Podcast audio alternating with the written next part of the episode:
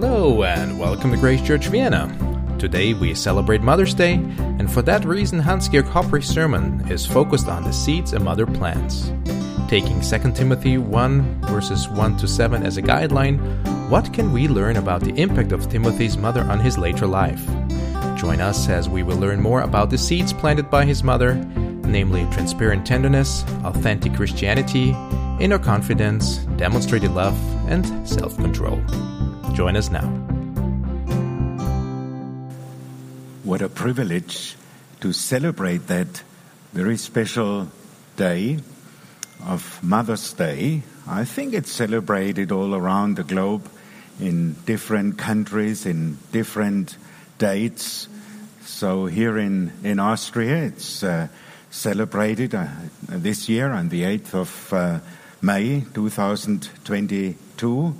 And when I look at my mum, I think of some of her sayings. I mean, my mum is gone, and one of the saying of my mum was, "A steady drop hollows a stone." Can you imagine? That really formed my thinking. A steady drop hollows a stone. And that's rather exciting, because imagine a drop. I mean, there's not much power in it, but over years and years and years, we can see there is a hole in it. And so this morning, we'd like to ponder a little bit on these kind of thoughts. She cooks, she cleans, she comforts, she corrects. She has 6 pairs of hands and eyes in the back of her head. A mother. For some, this word mother performs a magic image, complete with a lace apron and pearls, singing lullabies, baking brownies, kissing away a child's hot tears. Others envision another model of a mother who drives a wood-paneled station wagon and whose hobby is dust. At least when I think of my mum, well, that was her favorite, you know, to get rid of the dust in the house. Tough and tender, wise and warm. A mother must be all things to all her family at all times. Now, looking at a job description, that's a big job description, isn't it? And anyone who is a mother or has watched one in action knows there is no career more demanding or more endangered in today's society. Well, today, as mentioned, is Mother's Day 2022. Let us look closely at some key qualities scattered like seeds through 2 Timothy 1:1 to 7, that these special women plant in the lives of their children. As we look at 2 Timothy, the Apostle Paul penned his letter to his co-worker's close friend Timothy. Like shackles in dark Roman dungeon near the end of his life.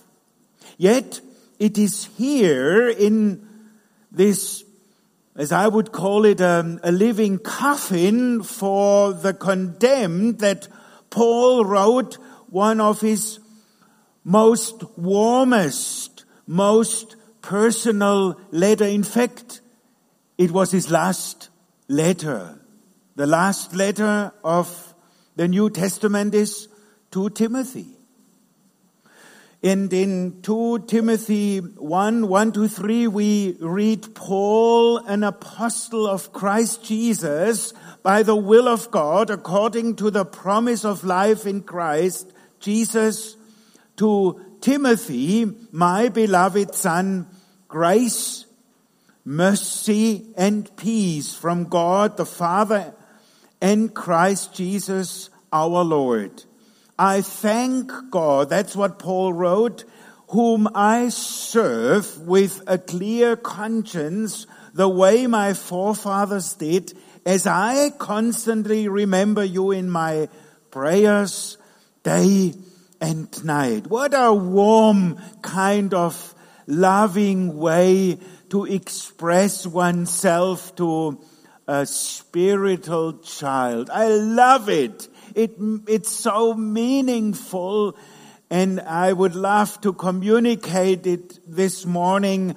This is how Paul communicates to his spiritual child, Timothy. And we know, and we've talked about it here in Acts 16:1, Timothy had a Jewish mother and a Greek father.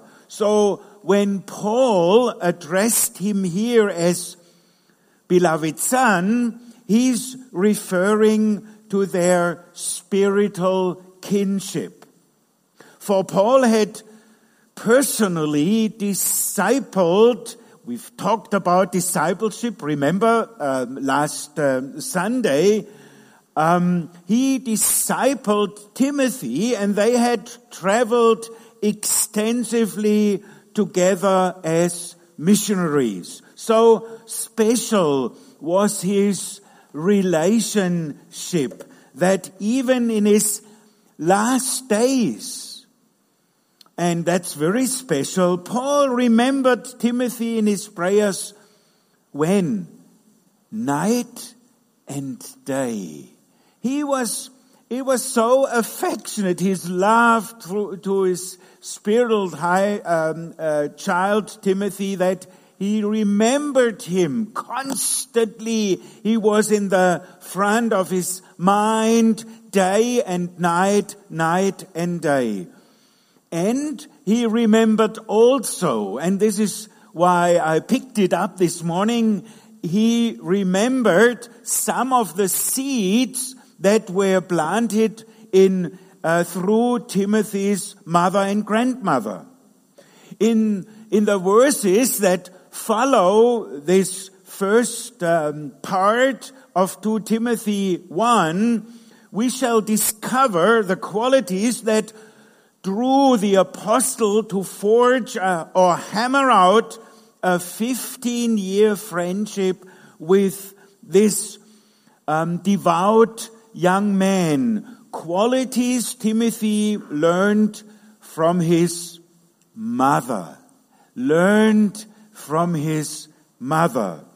the first thing he certainly learned, and we pick that up from verse 4, in the second part of verse 4 in 2 Timothy, was a transparent tenderness. A transparent tenderness, for we read in 2 Timothy 1, for even as I recall your tears, so I may be filled with joy.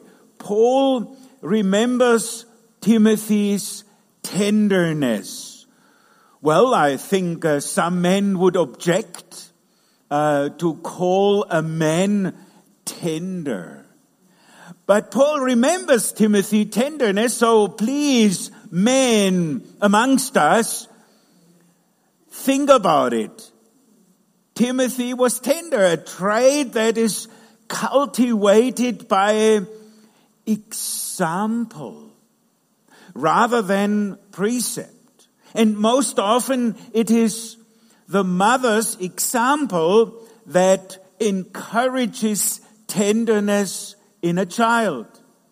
For generation, at least here in Europe, and I think also maybe of North America, boys have been raised to believe that men do not cry.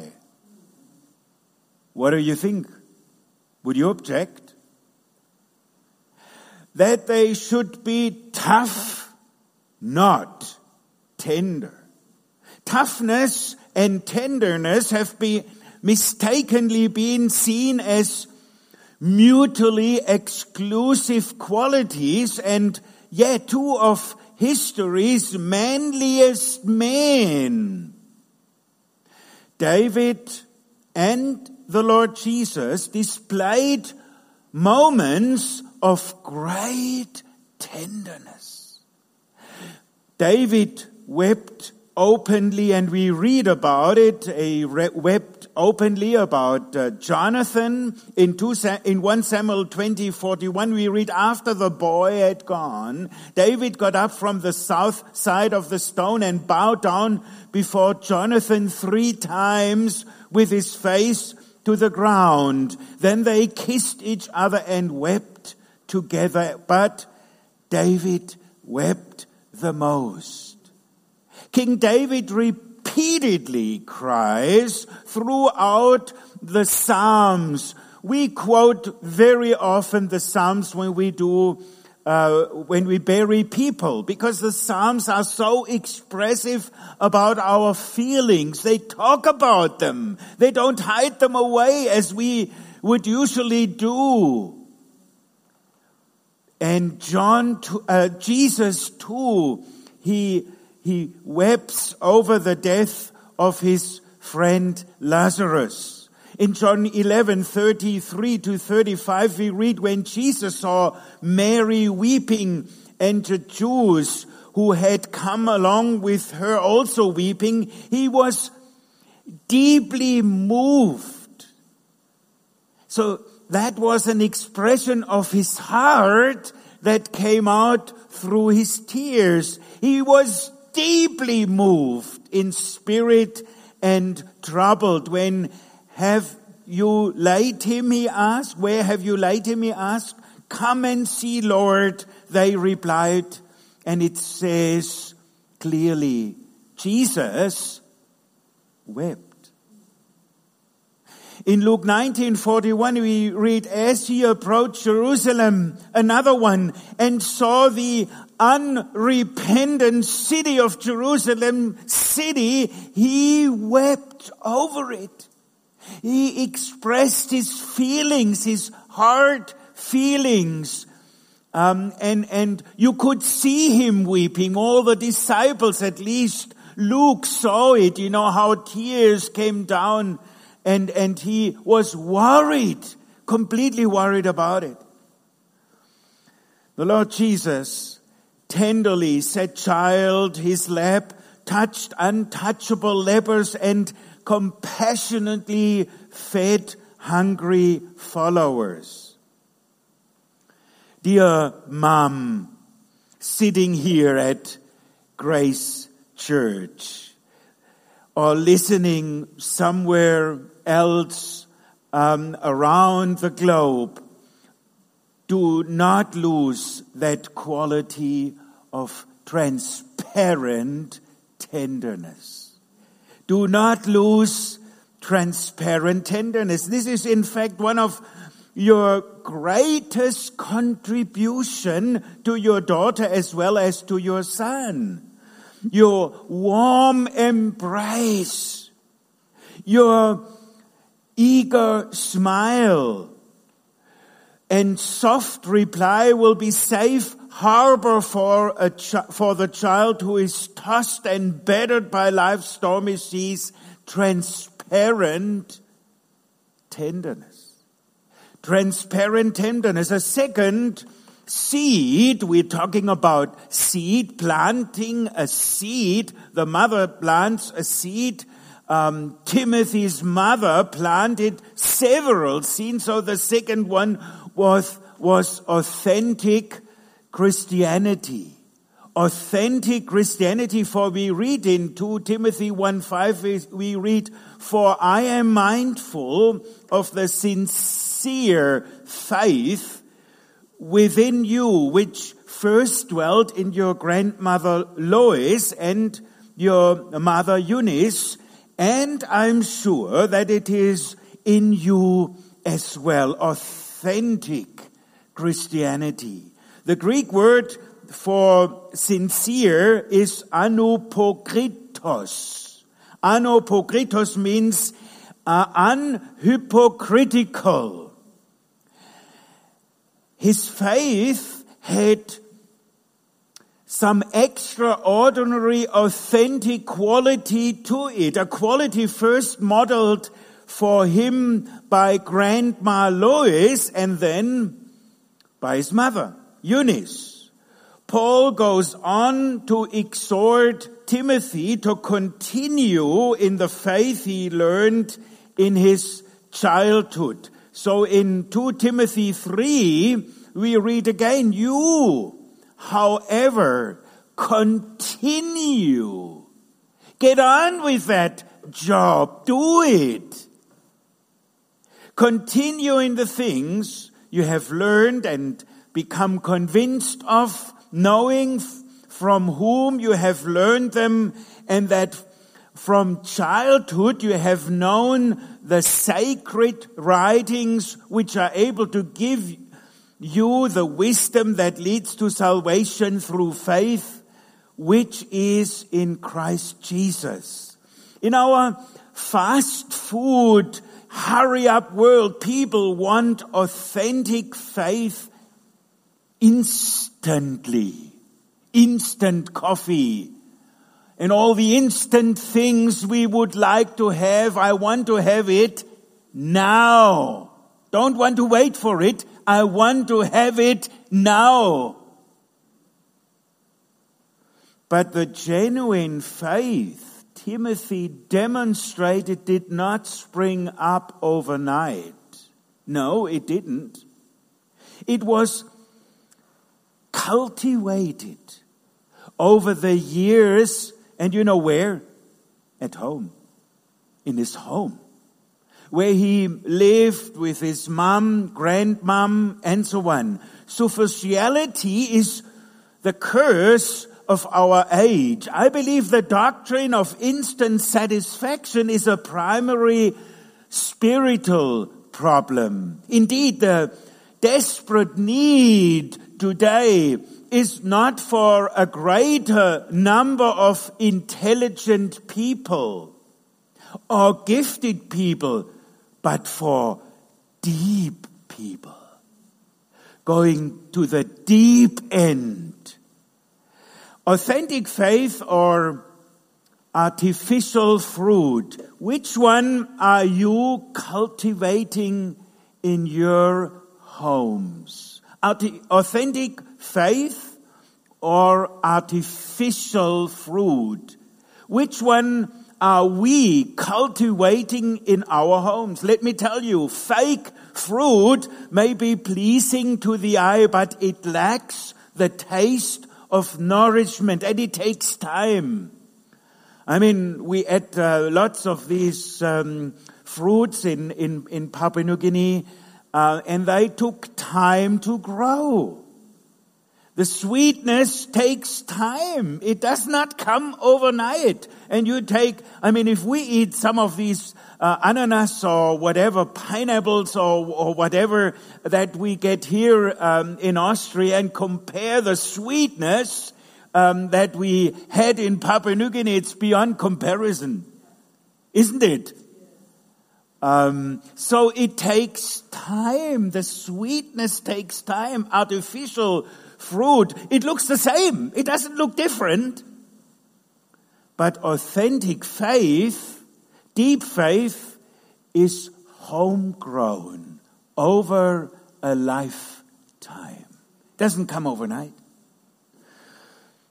So the third seed relates to Timothy's self-esteem. That is inner confidence. In 2 Timothy 1, 6 to 7, these last verses of today's sermon, and for this reason Paul writes, I remind you to kindle afresh the gift of God which is in you through the laying on of my hands. For God has not given you a spirit of timidity, but of power and love and discipline. Paul reminds this probably somewhat intimidated new pastor of two very important things. Namely, that is the gift he has of God. God has given him, and that God has given him not. A spirit of timidity, but of power and love and discipline. Here Paul helps timid Timothy, to overcome his shyness and to regain his inner confidence by appealing to his strength. Now that's something we do quite often as we do talk to people that go overseas. We ask, where are your weaknesses and where are your strengths? And we support them in their strength. We push them forward, develop them further. Don't ponder on your weaknesses. And that's exactly what Paul does here. Now, the text is clear that Timothy's spiritual gift came through Paul's ministry as we read it 6. But the authentic faith of this home cultivated the soil in which that gift was flourished. God gives power, and He gives it very effectively through our roots. He builds confidence through the impact of our parents, mom and, I dare to say, dad as well. Both are important. A primary way to build confidence in children is to equip them with strengths they can draw from in times of weakness. Obviously, as the time Paul wrote, Timothy was going through a period of a kind of a withdrawal as a result of something he must have feared. Instead of focusing on that fear, on the negative and criticizing him, because that would be natural, criticizing, picking things out and going against a person. We can learn so much from Paul, how he did and encouraged people. Instead of doing this, Paul gives him a positive encouragement. Based on certain strength Timothy had already within him. What a great testimony. I just love that. And we can draw for our personal life from how Paul did that with Timothy. And the fourth seed planted by Timothy's heart was demonstrative love. Look again at verse 2 Timothy 1:7a. For God has not given us a spirit of timidity, but of power and love. The Greek word Paul uses for love is agape, which means really unselfishness. It pictures a demonstrative love that seeks the highest good of another person. Again, so encouraging. And we can learn from that love Paul gives to his spiritual child Timothy. And guess where that type of love is learned? Where does a child usually first see agape love in the flesh, of course, in a mother, who gets up without complaint at all hours of the night to comfort a sick child, in a mother who continuously cooks and cleans so another may be fed and refreshed, in a mother who goes the extra mile past boredom to read for the 100th time the child's favorite story with first time enthusiasm. I picture my own wife, with the grandchildren, reading the same book again 10 times with the same excitement as she would do the first time. Isn't that exciting?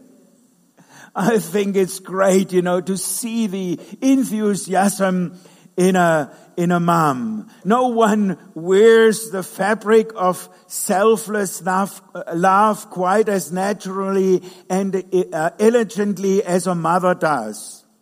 In another letter, and I want to paraphrase parts of 1 Corinthians 13, and in preparation for today's sermon, I found a woman that has written a paraphrase. I mean, I'm using the paraphrased Living Bible, but I couldn't find a paraphrase, of course, of 1 Corinthians 13, and I want to read it, and I guess you can read it in my back here.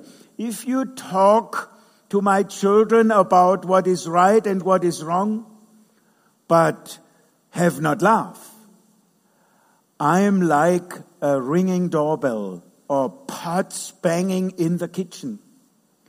And though I know what stages they will go through and understand their growing pains and can answer all their questions about life and believe myself to be a devoted mother, but have not love,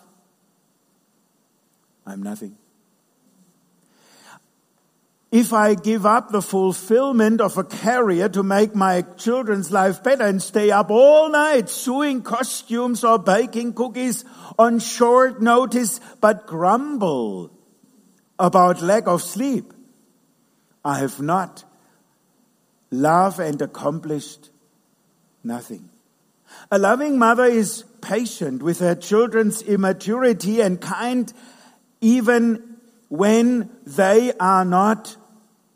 A loving mother is not jealous of their youth, nor does she hold it over their heads whenever she has sacrificed for them. A loving mother does not push her children into doing things her way.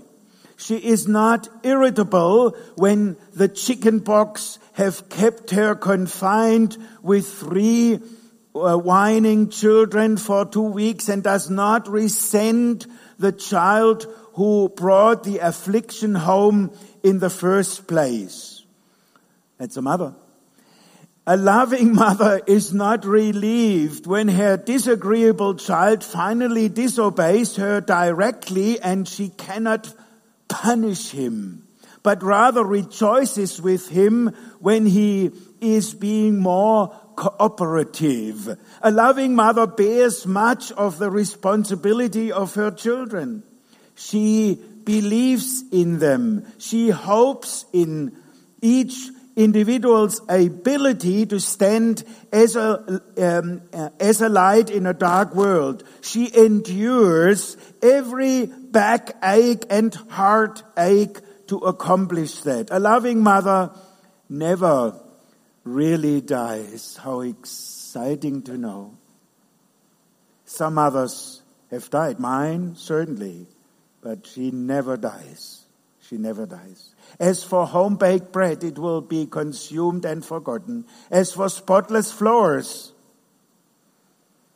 they will soon gather dust and heel marks.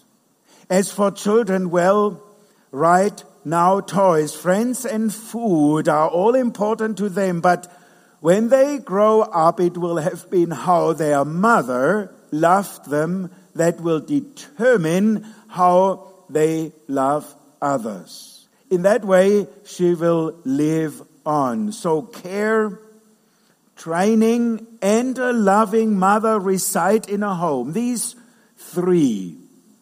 But the greatest of this is a loving mother. Well, here you have it.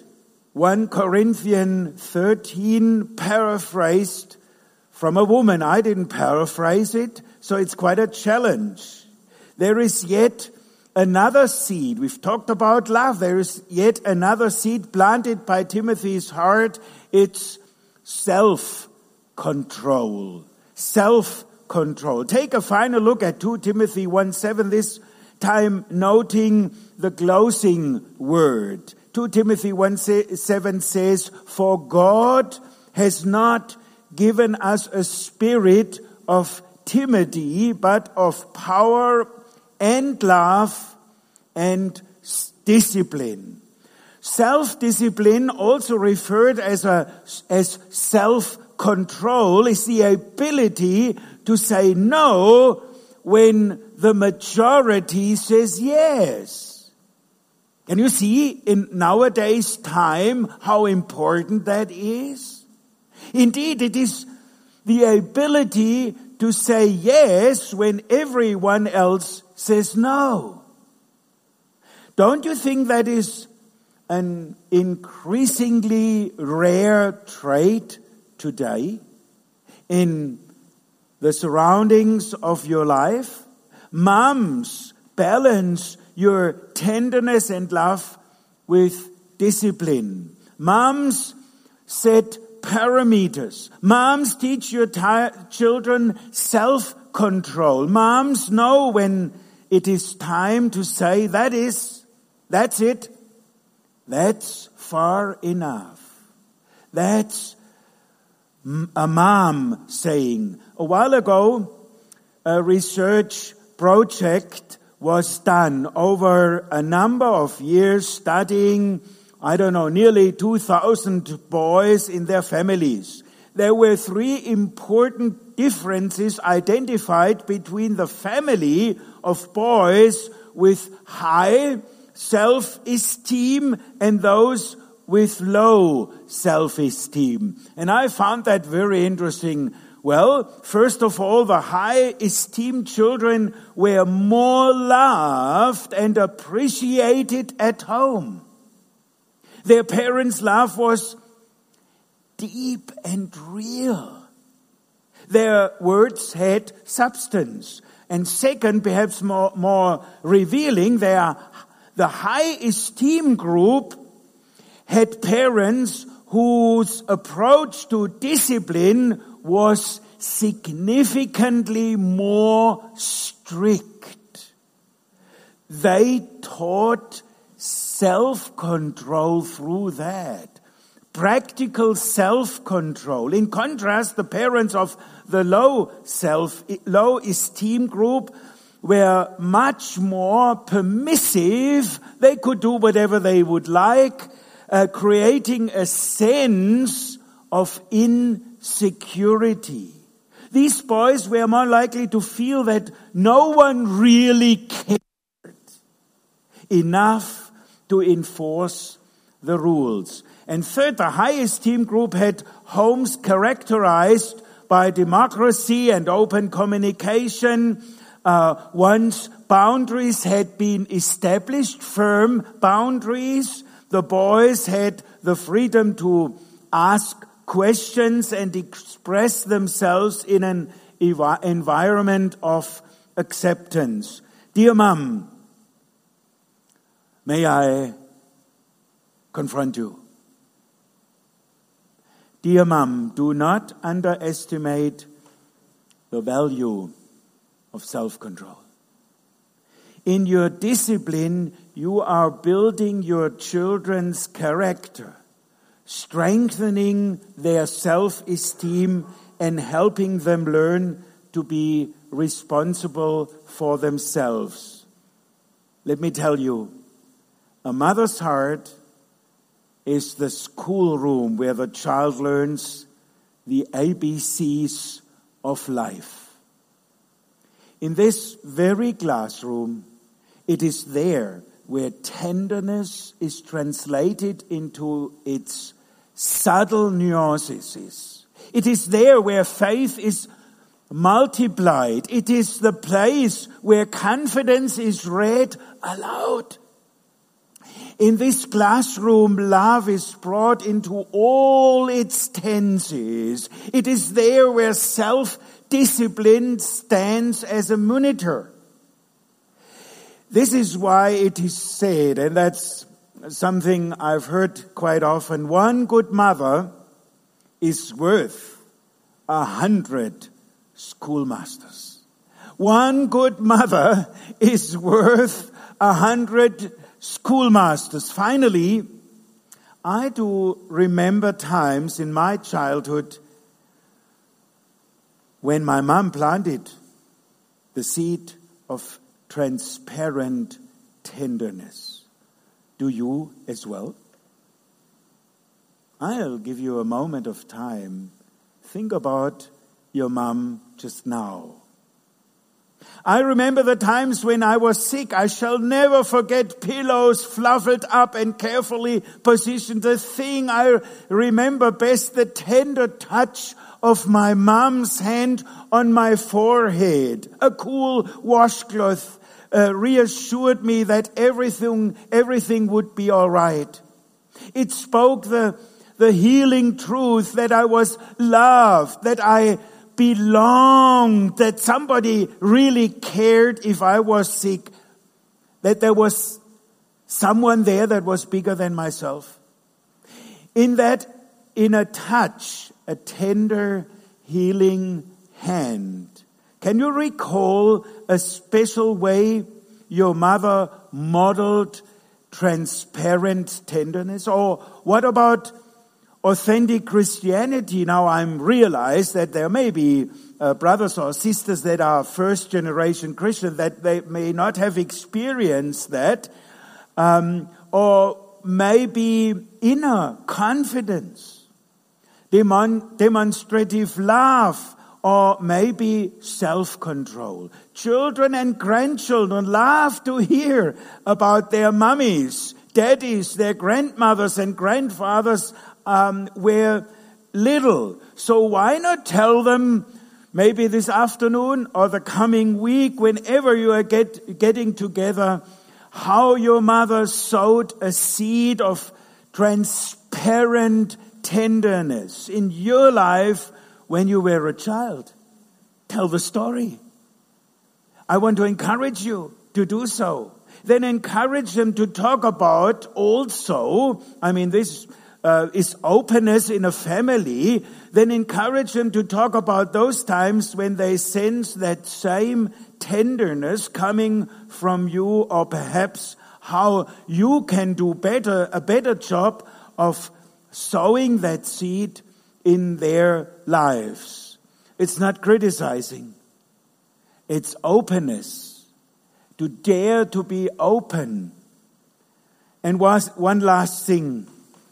Well, just to repeat myself, it's Mother's Day today. If possible, thank your mom for the godly seeds she planted in you. You can never pay her back, but you can bring her great joy by letting her see how those seeds are blossoming in your life. May the Lord be with you not only today, and I want to encourage you to be that positive towards your mom, not only today. It's today a special day where we are reminded to do so, but I think it's a constant reminder. And whenever you read 2 Timothy, the first couple of verses, think of Mother's Day 2022. Lord Jesus, we thank you for the great testimony of our mothers, the patience, the compassion, and the love. And we also reminded this morning that this exactly reflects your love.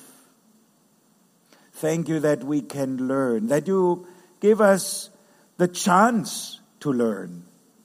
And we thank you again for the mothers that really reflected that kind of love and patience.